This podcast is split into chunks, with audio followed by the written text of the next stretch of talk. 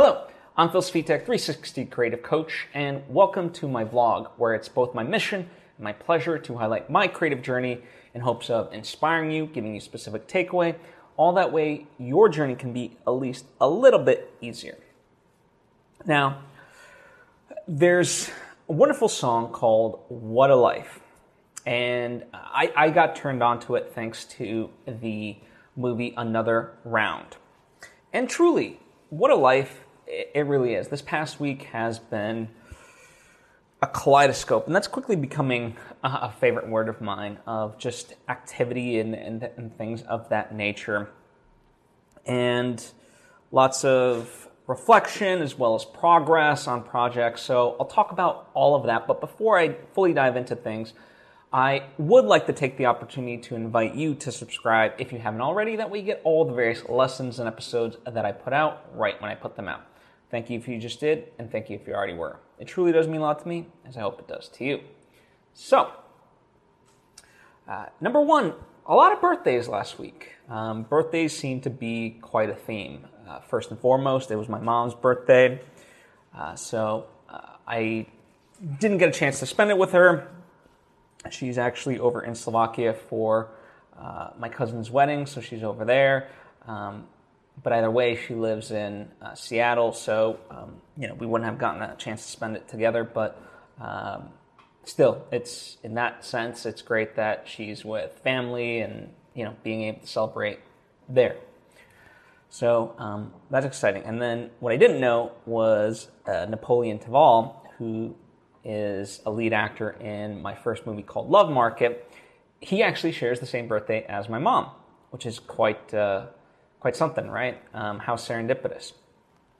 Um, another one of my friends had a birthday Friday, um, and then I also filmed uh, or recorded rather this big episode um, for for a show that I work on um, for someone for their birthday, like a milestone birthday, and I can't share uh, those things yet, but you know, it being a milestone birthday, um, there was a lot of reflection, and it was a very special episode, and uh, it, it, seemed emblematic of the rest of the week, which was, as I said, all about progress and um, reflecting and things of that nature. And so it was a very fun episode, and um, it'll come out soon enough, um, and I'll announce it um, when it does. But uh, yeah, just uh, just made me really kind of think a lot about it. And you know, taking a quick step back, it was interesting. Speaking of uh, Napoleon, uh, we were set to film uh, a little scene with him and Veronica, who's in my uh, now second movie called A Bogota Trip. And, you know, this is for a fun short film project that I'm working on. And uh, this happened to be on the day of my mom's birthday. And since he shares the same birthday as my mom, you know, obviously he was there. And it, it, was just so fun to be able to work with him and um, again and, and have the two of them work together. And it being his birthday, um, it just felt really special that this is what he chose to do on his birthday. And um, it's reminiscent of me in that way. Uh, you know, oftentimes, like for my birthday, I really just want to do what I love. and most of the time, that's just be creative and work on stuff, right? So um, th- there was that aspect of it. And as I said, this was uh, Napoleon and Veronica's first time meeting. Uh, you know, he had seen her when we premiered at Marina Del Rey Film Festival. Uh, so he saw her act. Um, unfortunately, I've kind of talked about this in the past, but with with Love Market, my first movie, because of the pandemic, we never got a chance to uh, screen it uh, in a theater with people, right? So we never had that opportunity. Um, and, you know, it sucks in the sense that, you know, I wanted that special moment for the cast and crew that worked so hard to make this movie, right? And it's a shame that we never got that. Um, and still to this day, like, it's not like a regret, but I feel bad about it. And obviously, I, I can't control it, and no one's upset with me over that. But nonetheless, it's just, you know, I wish uh, we could get that. But anyway, uh, still, it was just fun to bring like, you know, someone who I worked with in movie number one, uh, with someone who I worked with in movie number two. And now, now, as I'm like thinking about it, you know, I knew Napoleon, but I never worked with him uh, in in that sort of way. Like I knew him more as just just a, a, a friend, right? And so it was fun to work with him on my first movie. And then Veronica um, was introduced to me because I was looking for someone to fill a spot on my second film. And, you know, through Crystal McLaughlin, she recommended her, and then we became friends. So um, it was fun to, I'll call them the newbies, right? The newbies of my creative life, for them to be able to interact and, and, and work together. It was a, it was a fun moment. And that's what makes what I do special for me is the ability to bring people who I think are talented together to, to meet and collaborate and you know just kind of ultimately for me witnessing the spark that comes from it. Uh, so it was a real blast you know? And you know part of why i say that it was a very reflective week was um, i worked on an episode where the guest was um, Rabbi Steve Leder, and this was for uh, Pretty Smart, an episode of Pretty Smart, which is a podcast that uh, that I um, help with. And you know, Steve, it's interesting. Like with the podcast that I work on, there's a crossover of guests, um, and so I worked with Steve Leder before on a different show called Pulling the Thread, and very smart person. And what I love is that each episode, even though the guest ends up being the same for, you know, sometimes, each episode is vastly different. And you get something new just because of the dynamic, of the host and the guest, um, as well as like the, the questions that the host asks and so forth. And, you know, uh, this rabbi, Rabbi Steve, you know, right now, he's been doing a lot of reflecting upon death and kind of teaching us how to. I mean, he's much more eloquent than I, but like in a sense, like die gracefully or think about death, uh, so that way we can die gracefully because we all will die. But I think part of it is we we extract it to think everybody dies, but we don't consider our mortality, and you know, a big part of that episode. I mean, there's so many parts, but I think a core thing that Danielle actually posted about today, um, a couple of expert excerpts from it, is this idea that you have to work backwards, right? So, like when you think about the legacy, when you think about your eulogy, you know, you're you're writing that right here, right now. It is the takeaway. And so, you know, thinking about what what do you want your final sort of legacy to be, and then working backwards from that. And that's why for me, thinking about Napoleon working on his birthday, being creative, and like, you know, it being sort of something that I do, like, yeah, for me,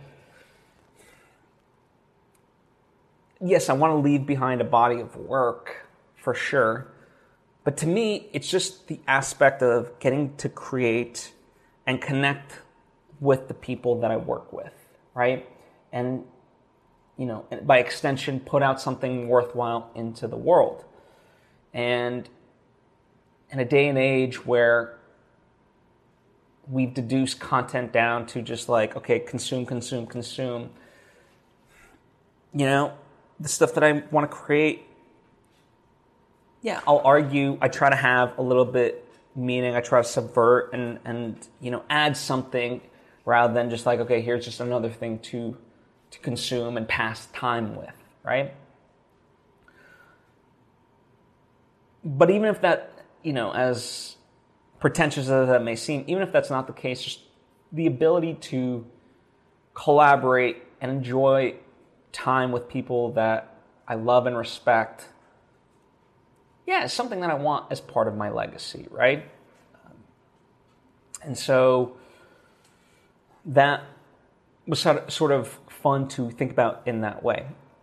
Now, if I haven't made it clear, I strongly encourage you to check out, you know, this episode. And by the way, you know, anything that I talk about really draws from a wealth of all these incredible thinkers, you know, from books, from movies, documentaries, uh, music, you know, poetry, you know, social media, podcasts, all this stuff, right? And so it is my sincere hope that like I'm just a vehicle to introduce you to you know these brilliant people and you kind of go and are able to deep dive um, the, the the thinking that is there.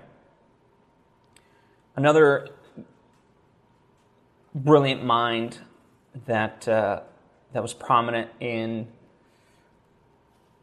my my thinking and you know kind of what was happening last week was uh, Dr. Gabor Mate, and very famous psychologist, um, if you will, uh, just you know just studying trauma and addiction and and just has a very thoughtful and empathetic way of approaching you know those topics and you know now I one of the nice parts is he, he's really building upon what, to me, uh, Alice Miller in her "The Body Never Lies" book really starts.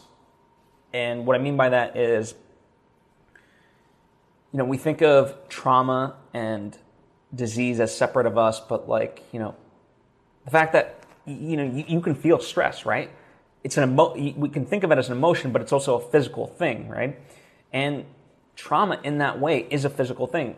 You must release it, otherwise, you know, it becomes disease as a process, and you know, this trauma within your body processes itself in your body in a negative way and becomes the disease, right?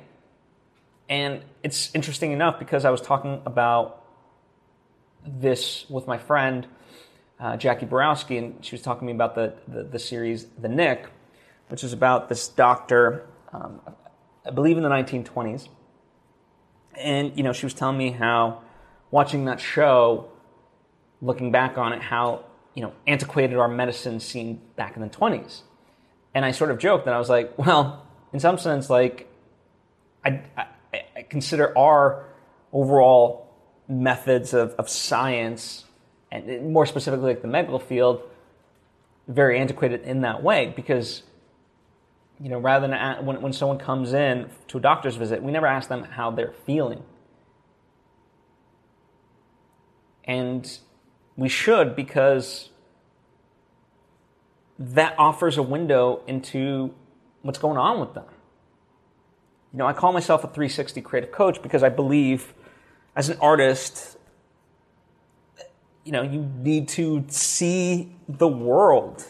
You need to observe the world. Um, and not only that, you know, a big component is as if you want to succeed as an artist, you need the skill set, yes, but you also need the mental fortitude to be able to succeed. So it's a combination of those two things rather than just like the single, like, okay, you know, tactic, tactic, tactic.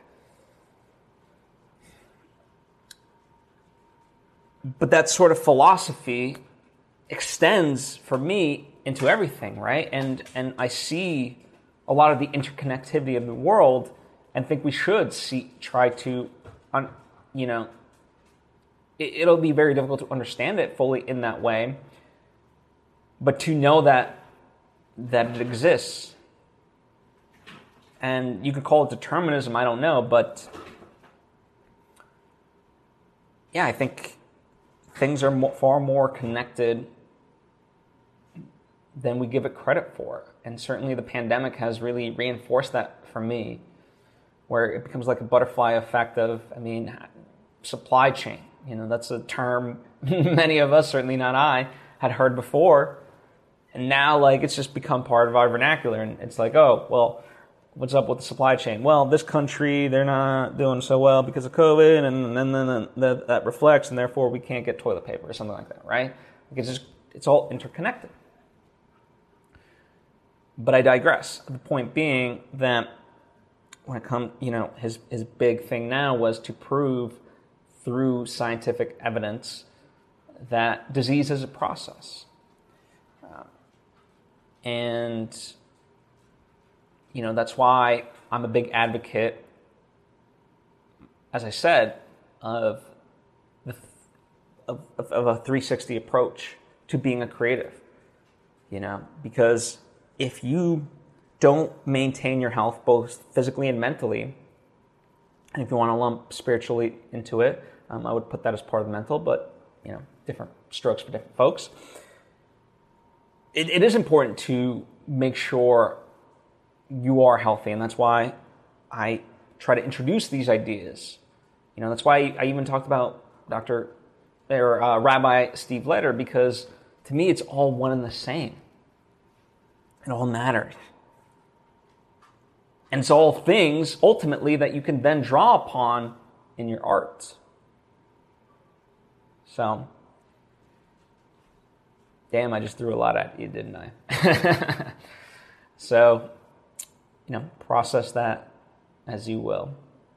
Uh, as far as the creative side, you know, like in terms of the actual output, uh, a lot of things dealt with writing last week. So, you know, I was, I've been back in writing and slowly progressing um, in that way and getting into the routine of it all now that you know one project comes to an end and I can you know fully dive in.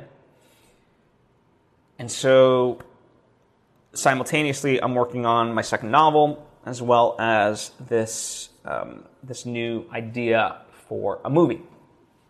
And so, you know, in the in mornings, I've been, you know, I'll write for um, I'll try to hit like a thousand words with the novel, and then I'll you know work on the the movie. And you know, overall, really good progress. And the fun part to you know, I was making good progress, and then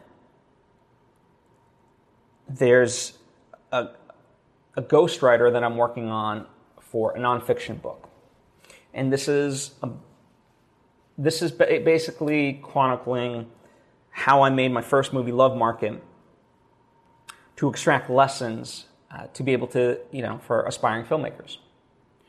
And so, you know, that kind of, uh, towards the end of the week, spiraled where now all of a sudden that overtook um, my time. Which sounds interesting because you know, it's like I have a ghostwriter, so why is it taking up my time and um, from this other writing?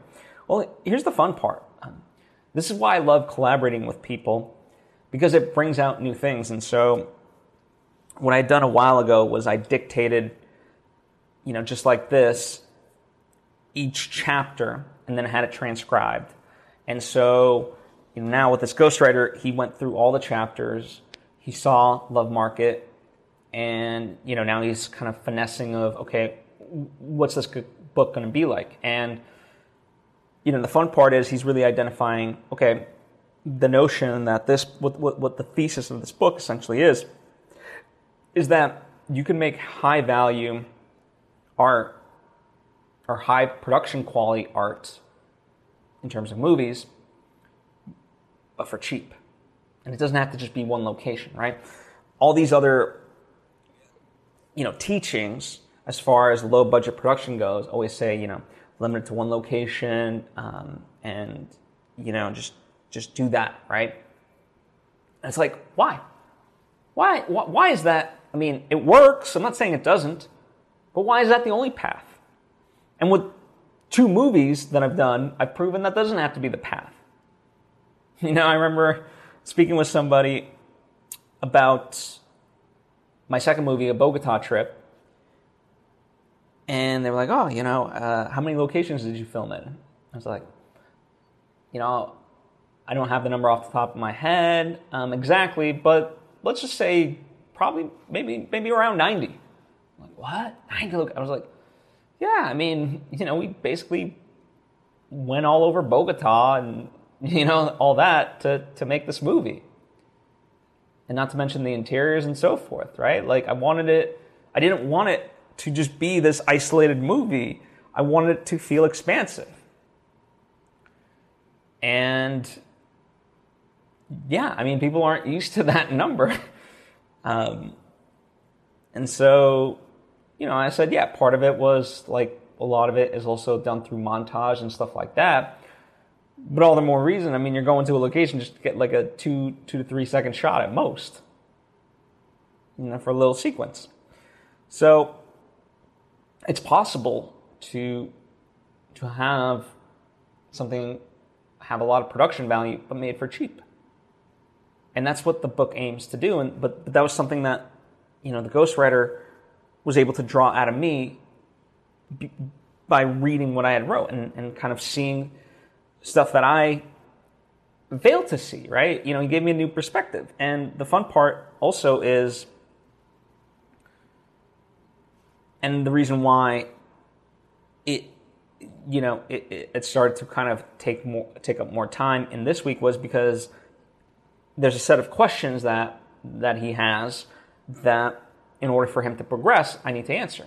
And that was fun for me, right? Um, you know, it was like a series of, let's say, 10 or so questions and just kind of, at first, you know, it, it was like, okay, let me just answer as quickly as possible so I can get back to him. And then it quickly spiraled into like, I'm writing paragraph upon paragraph and expanding all this. And uh, so that way, you know, he has a sense of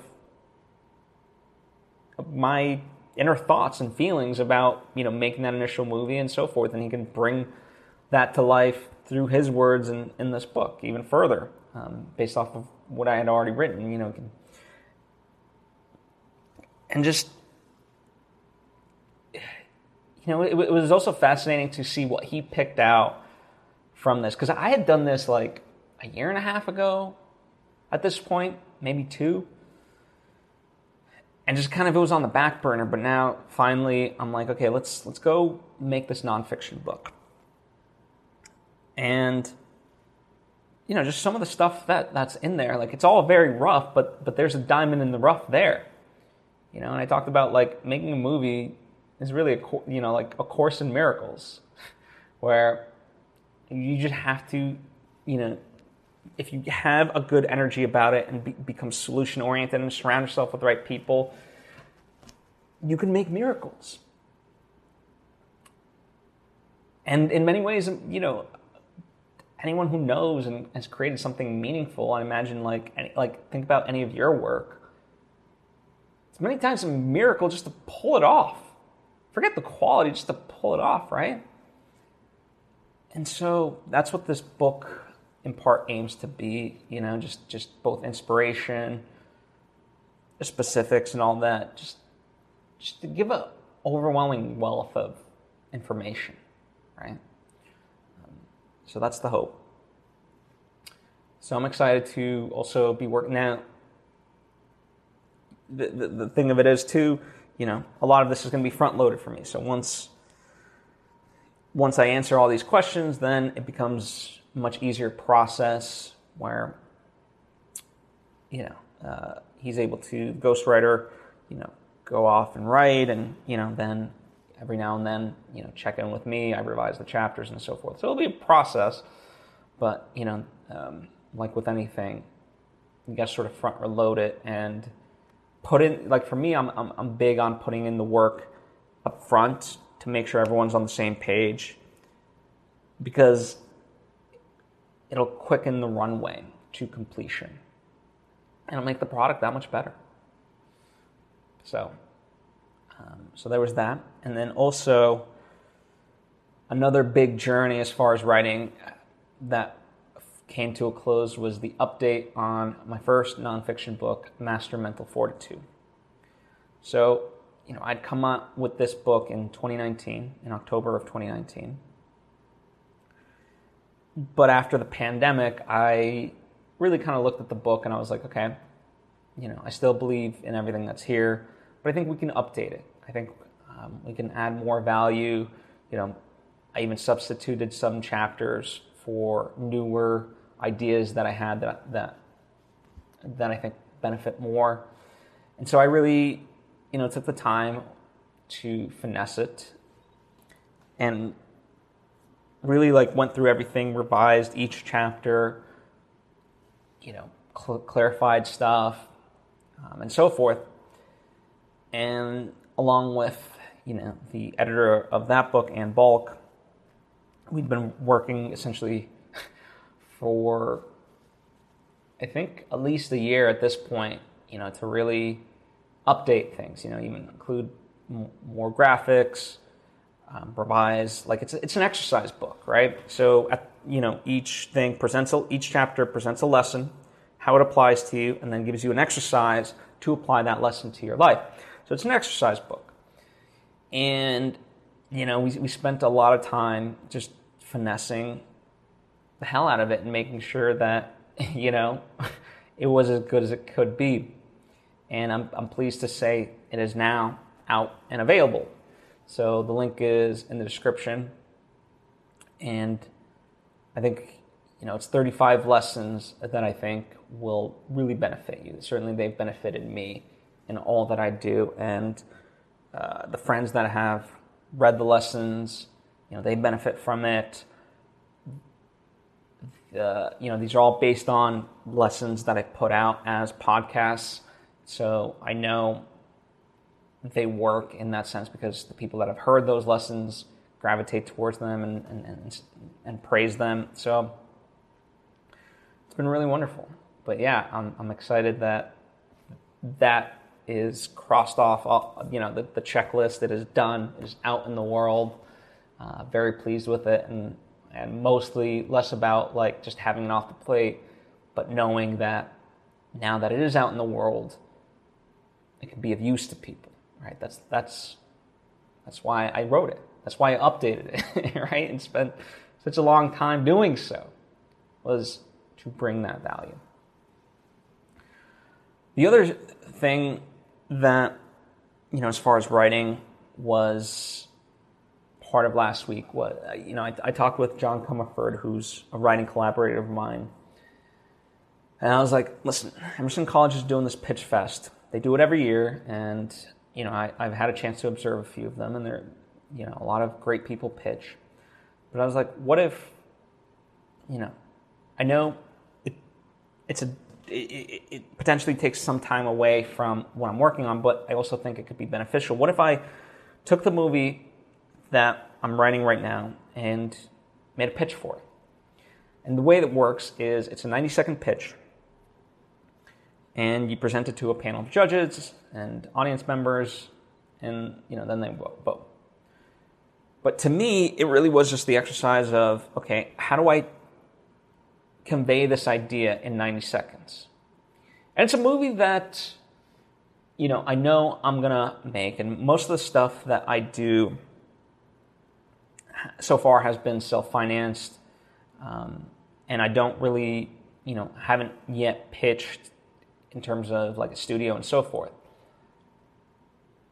But at the same time, I know there's going to be a crowdfund component to it, um, and you know, I have written grants and so forth. So I was like, okay, this will be good practice to just do that because I can you know, recycle this for future use and, um, and you know, altering it a little bit.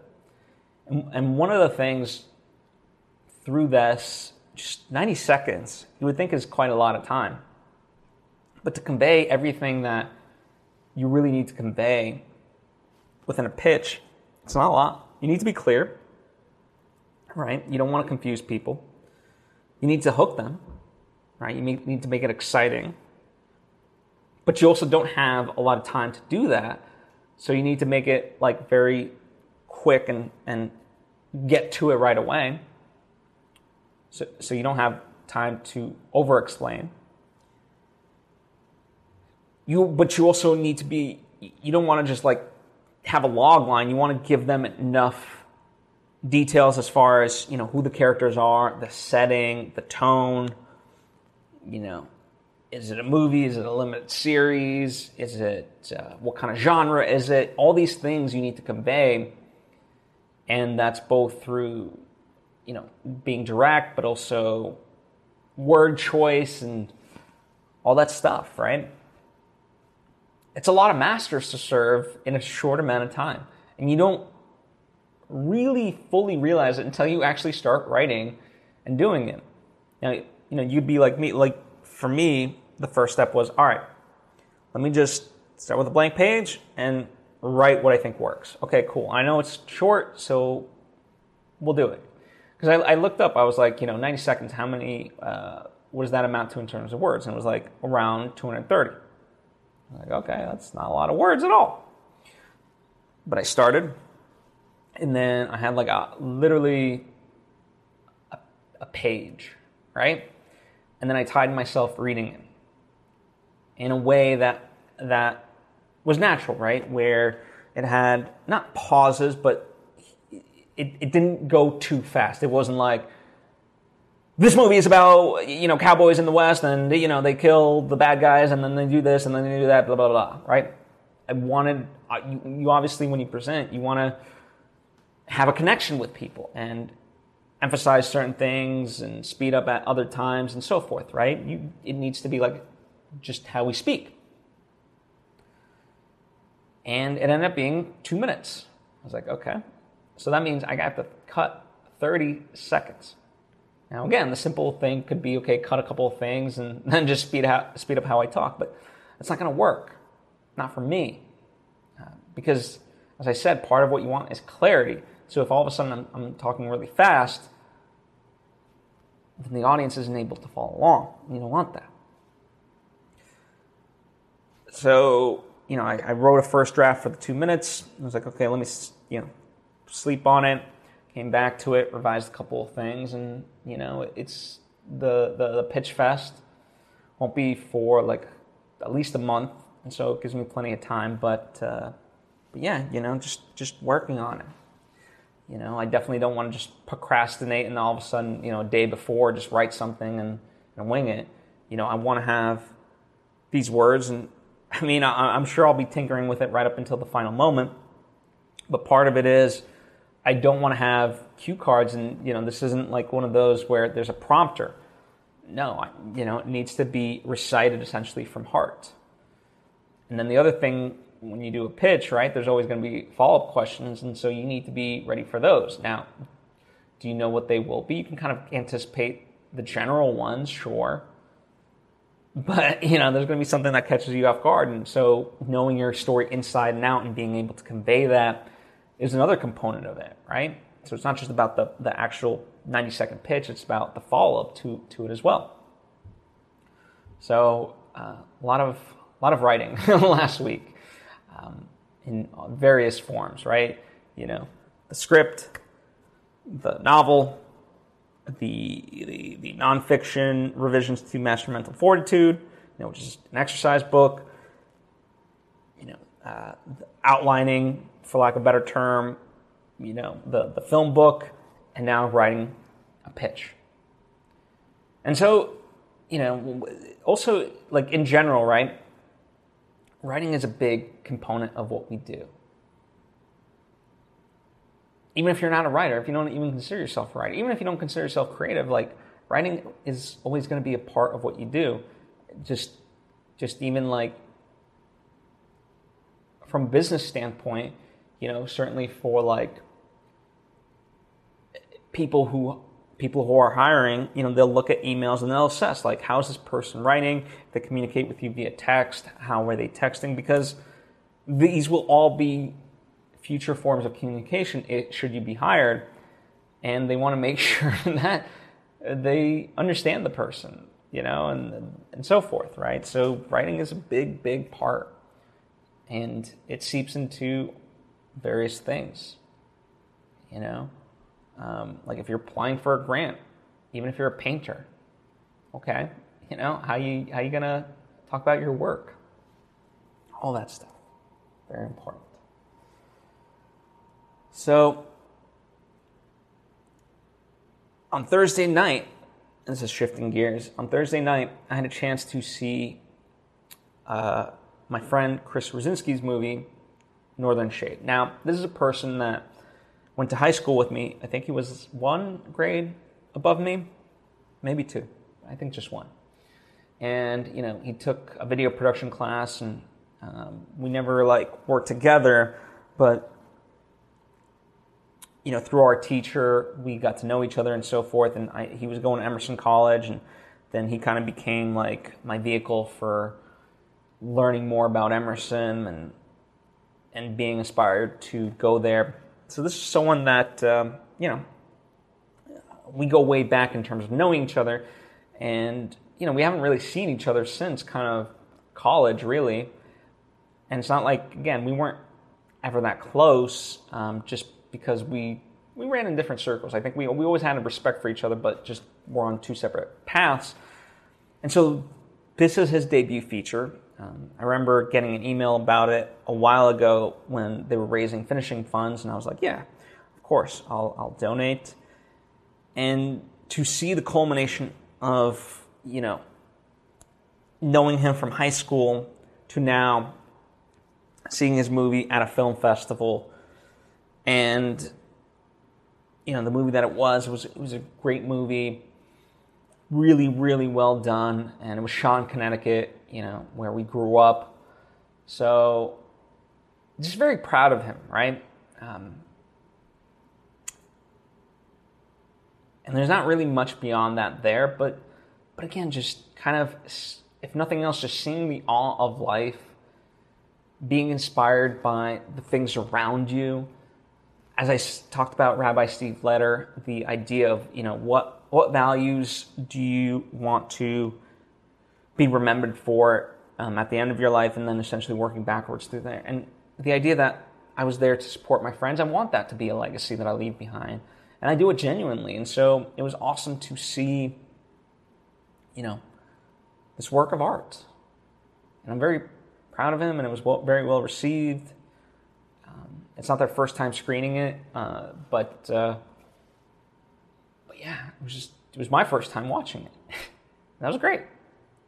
So yeah, that's that's that. Something that I want to talk about as far as film festivals go. So this is primarily geared towards filmmakers. But something that was always kind of interesting for me to learn, especially this time around, was the the looseness around world premiere. I was talking with a friend of mine who's done a lot of movies, and he was like, "Listen, if a film festival calls you, the word exclusive is a legal term. The word word premiere, I know that's two words, but I mean, you know, hyphenated to one. We'll go with that. The word world premiere is a marketing term. So exclusivity is a legal term, world premiere is a marketing term. And, you know, he was talking with me and he was like, listen, you know, the festivals that you've been a part of, they were local, right? It, they, they certainly weren't marketed to the rest of the world. The world didn't like come out and, you know, specifically come for this. Like, it's not like Cannes where people gather from all over the world and, you know, see your movie in that way. Like, it was a local screening. And I was like, okay, yeah, yeah. And it's been interesting to sort of learn that because, you know, I have observed other filmmakers have what essentially would be like multiple world premieres. I'm like, what? You know? And part of it is, you know, the, the, the, there was a side of me of like, okay, people are just straight up lying and so forth. And it's like, you know, that's just the way it is. And also, yeah, I mean, it's just more of a marketing term. And the other, uh, unless, until it fully gets called a world premiere by you, it's not really a world premiere. So it's just wildly fascinating in that way um, to learn and also, you know, kind of reflect upon because I think for me, after we played the Marina Del Rey Film Festival, I don't know, maybe I was just too honest with a couple film festivals, and I, and I look back on it and I'm like, oh, maybe we didn't get in because we didn't have a world premiere status. You know, and, and if we did, would that have changed things? And there's no real way to know. But now, with, um, you know, we still have, like, the, the bulk of the festivals that we still are um, that we still have submitted to, we're still awaiting a response. You know, um, I've maintained that, yeah, okay, we still have a world premiere status. And hopefully it, uh, it works. You know, we'll see.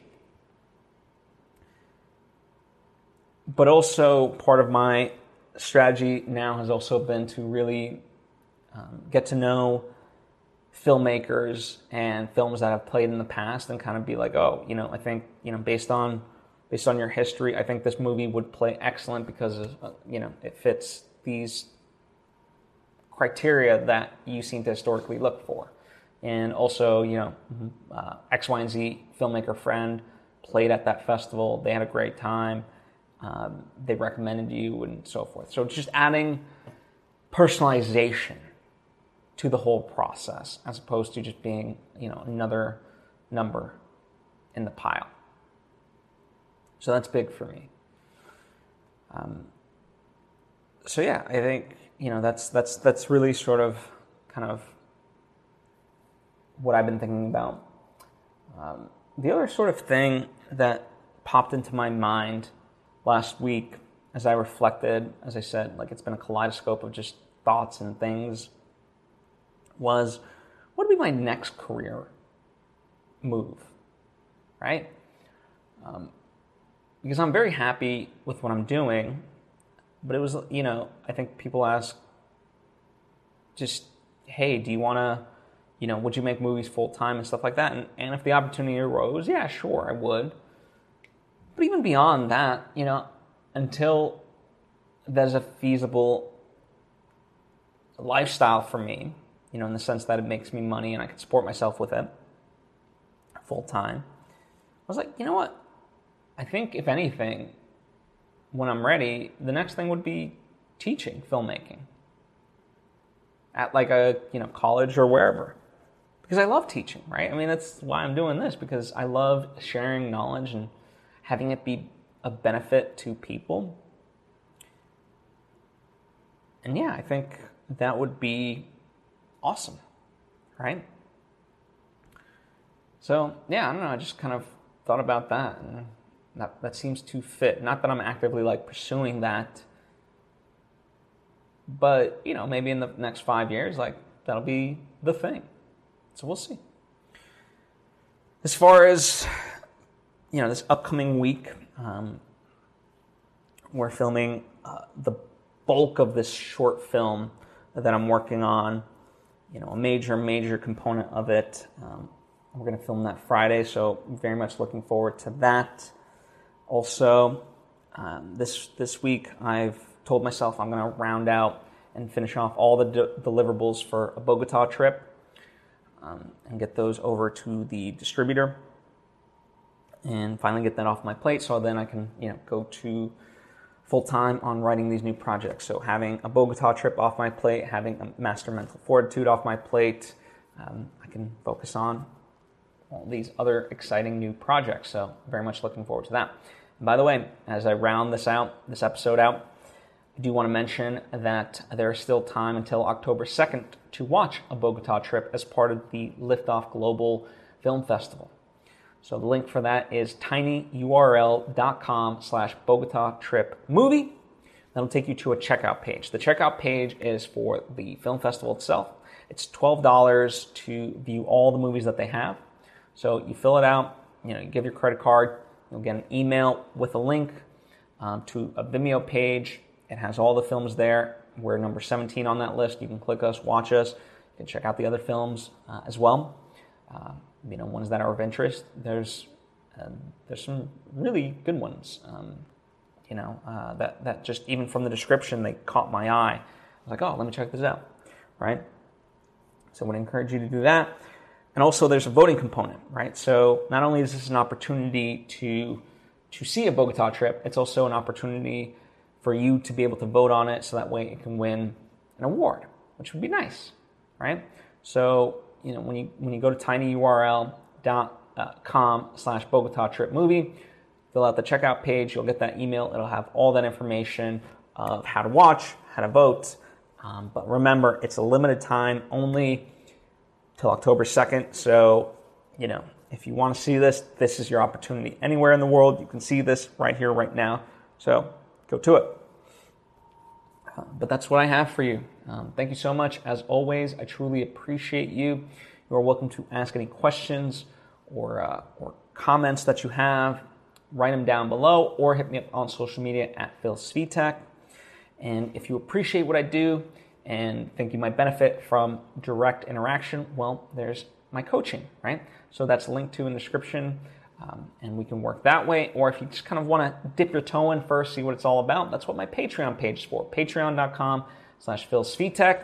There's various tiers of support with uh, various rewards. So check that out. And as I made mention, um, I've put out many projects into the universe, books, movies, merchandise. So that is also linked to down in the description. Supporting that stuff helps support this because by it being self-sustaining, I get to create more of it, learn, and share those lessons freely here with you. And also, I hope you just the sheer aspect of it, just enjoy in and of itself, right? So anyway, I've yacked your ear off. Uh, thank you, and I have to see you next time.